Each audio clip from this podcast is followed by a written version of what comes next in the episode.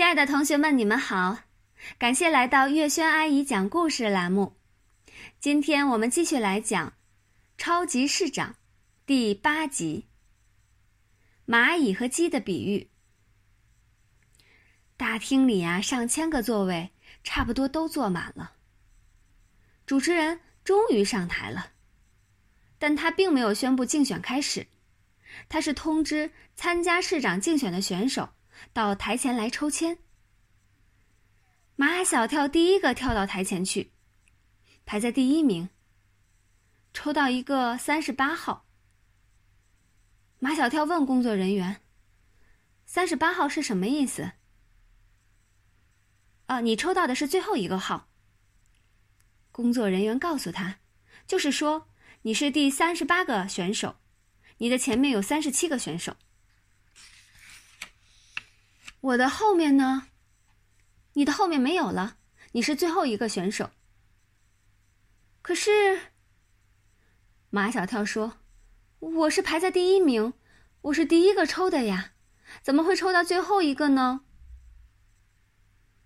工作人员没有再回答马小跳的问题，因为别人还有很多问题等着他回答。马小跳一回头，看见丁文涛涛正在抽签。他赶紧凑过去看，丁文涛抽了一个十二号。丁文涛不把马小跳放在眼里，所以他像没有看见马小跳一样。马小跳却热情的告诉丁文涛，他抽到的是三十八号。丁文涛表现的十分冷淡。你抽到三十八号，跟我有什么关系？怎么没有关系？马小跳说：“你十二号。”我三十八号，你在我前面，我在你后面。不要把我和你扯到一块儿，为什么？如果一定要把大象和蚂蚁放到一起，那么大象只会踩死蚂蚁。丁文涛没有说成语，但马小跳还是听不懂他到底在说什么。谁是大象？谁是蚂蚁？丁文涛说了句。不言而喻，便不再理会马小跳。马小跳又去看安琪儿的表哥林子聪抽的是几号。我抽的是七号。林子聪对马小跳说：“如果不是亲眼所见，打死我也不会相信你会来参加市长竞选。”马小跳知道林子聪对他从来没有好感，所以他问林子聪。你是高兴呢，还是不高兴？林子聪用手指了，用手指推了一下鼻梁子上的眼镜，说不上高兴，也说不上不高兴。明明是凤凰的游戏，鸡却跑来搅和，我只是觉得好笑。刚才马小跳没把丁文涛的比喻听明白，现在林子聪的比喻他听明白了。林子聪把自己比作凤凰，把他马小跳比作鸡。马小跳要扑上去和林子聪理论，林子聪却旁若无人的整理自己的黑蝴蝶领结，然后旁若无人的回到自己的座位上去。马小跳也回到了唐飞他们的中间，他满腔怒火，鼻孔无限的扩大，只有出的气，没有进的气。毛超以为他是因为抽的签儿而生气，就算抽到一个尾号，也不至于气成这样子嘛。马上就要当市长了，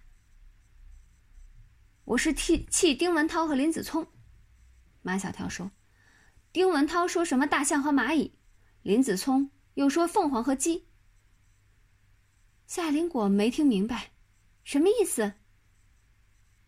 我听明白了。毛超最喜欢在夏林果跟前卖弄。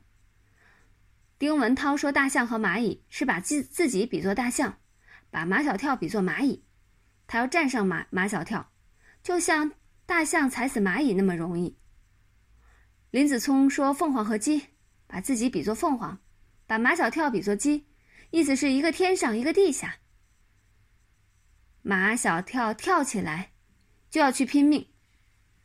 夏林果拉住他，把他按在他旁边的座位上。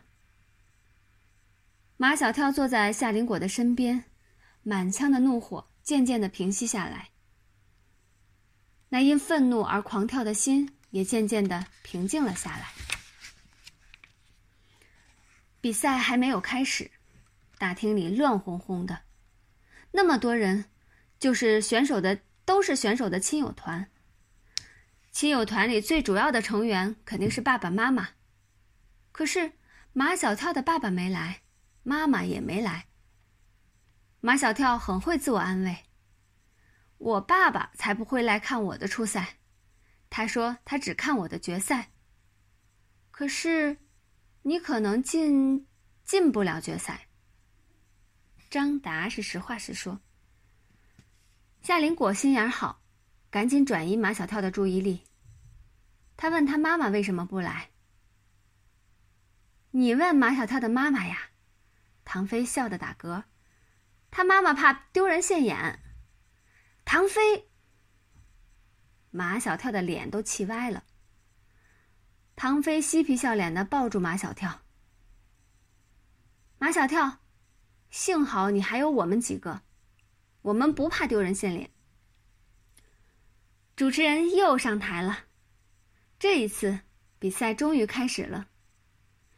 主持人首先介绍评委，最后都是著名的家、教育学家、社会学家、心理学家、作家，只有一个不是家，他的头衔是刚留学归国的博士，研究儿童心理学和儿童教育学的双科博士。他很年轻。他给马小跳他们留下了极好的印象，只是因为他没戴眼镜，因为在马小跳他们的心目中，读了博士就应该戴眼镜，读了双料博士应该戴一副又圆又有圆圈的像平底一样的眼镜。这位年轻的女博士长得也不像女博士，她长得像马小跳上幼儿园时最喜欢的那个女老师。又像马小跳现在学校里那个教美术的林老师，这是马小跳现在最喜欢的女老师。主持人介绍完评委，又介绍评分标准，满分是十分，包括演讲、施政纲领、才艺演表演、整体印象。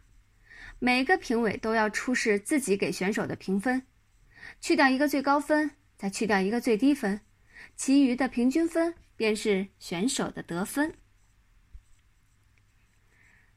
好了，这一期节目我们讲完了，下一期节目再见，感谢大家的收听。